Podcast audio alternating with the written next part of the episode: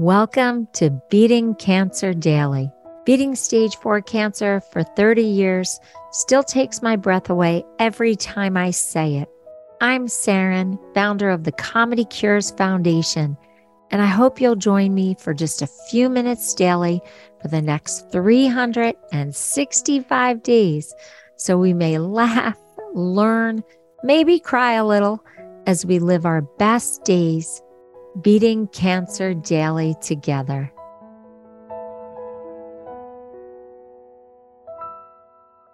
It's amazing that every single cancer center talks about talking about cancer. So if you look at Sloan Kettering, MD Anderson, Columbia, UCSF, on and on and on, everybody has a section about talking about cancer.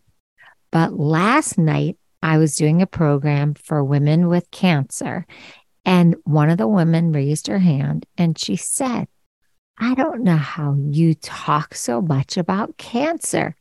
You're just so open about it. I don't want to talk about it. I want to forget that I ever had it. The last thing I want is for anybody to know about it. I just don't want to talk about cancer. And I had to think for a minute because I talk about cancer all the time. I made a commitment to talk about cancer for 365 days in a row on this podcast. And then I do live events and I do media interviews and I do Zoom events. So I am always talking about cancer. So I had to pause for a minute because she was really serious. She was done with cancer. That was it. No more not even in her mind. She won't even think about it. It's interesting because, you know, there are the five or seven stages of processing, and the first one is denial. I don't think she was in denial. I think she really thought about it and it was conscious.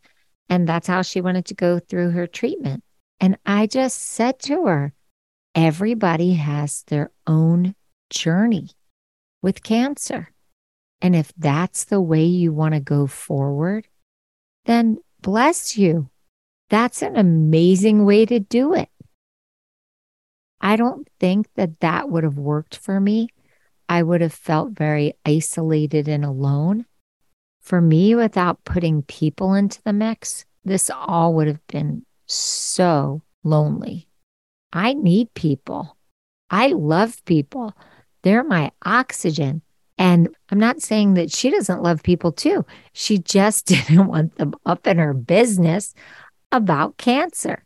So I really respected it because here I was talking about all the ways that you could have fun and play and have joy and bring air and light into this situation. And she just was like, nope, just want to totally forget it. So I thought of a way to describe this attitude of just wanting to go in, get your cancer treatment done, get it over with, and never think about it again. I, call it a drive by, like just drive by, get it done, kind of like a fast food pickup. Get out and it's over. You eat it quickly, you're done. And so now, whenever I think of this brilliant woman, I just think of it as, yep, that's drive by cancer treatment. and I tried to find some research on people who just never want to talk about it. They don't want to share it with anybody. They just want to be on this episode of their life and get it over with. It was so hard to find.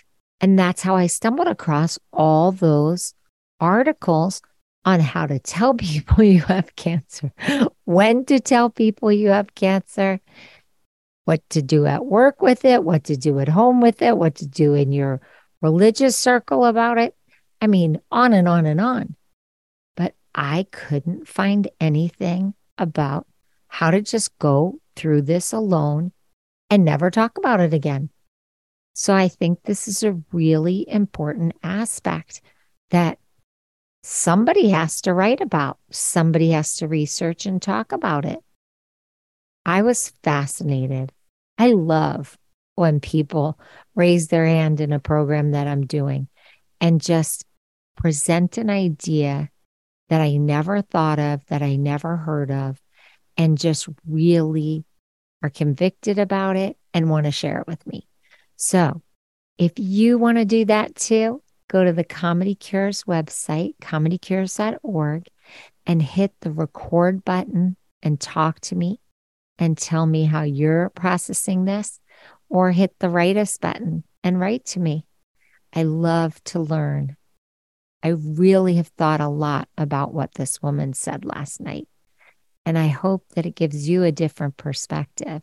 And maybe you know someone who's already doing this. But I very rarely meet someone who wants to approach their cancer in that way.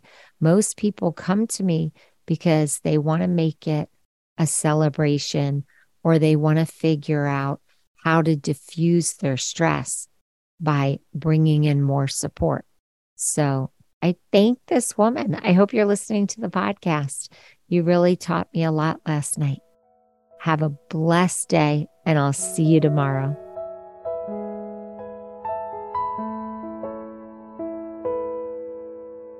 If you've enjoyed this podcast, then I'd love to ask for you to go to comedycures.org and check out our membership circle levels.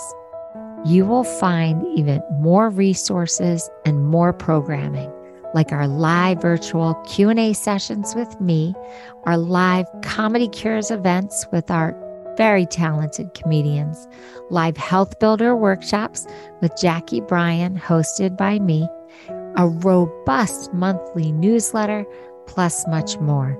It's really an exciting community. So please consider becoming a member, giving it as a gift, telling your friends, telling your hospital support group all about this community. I can't think of a more empowering way to go through a cancer journey or your survivorship or your caregiving experience than with us at Beating Cancer Daily. It's truly an honor to serve you. Thanks so much. See you tomorrow. Guess what time it is? It's time for me to read the disclaimer. Beating Cancer Daily and the membership circle are not in lieu of medical advice or treatment. They are for entertainment purposes only. Please consult your healthcare team to review your best strategy. Thanks for listening.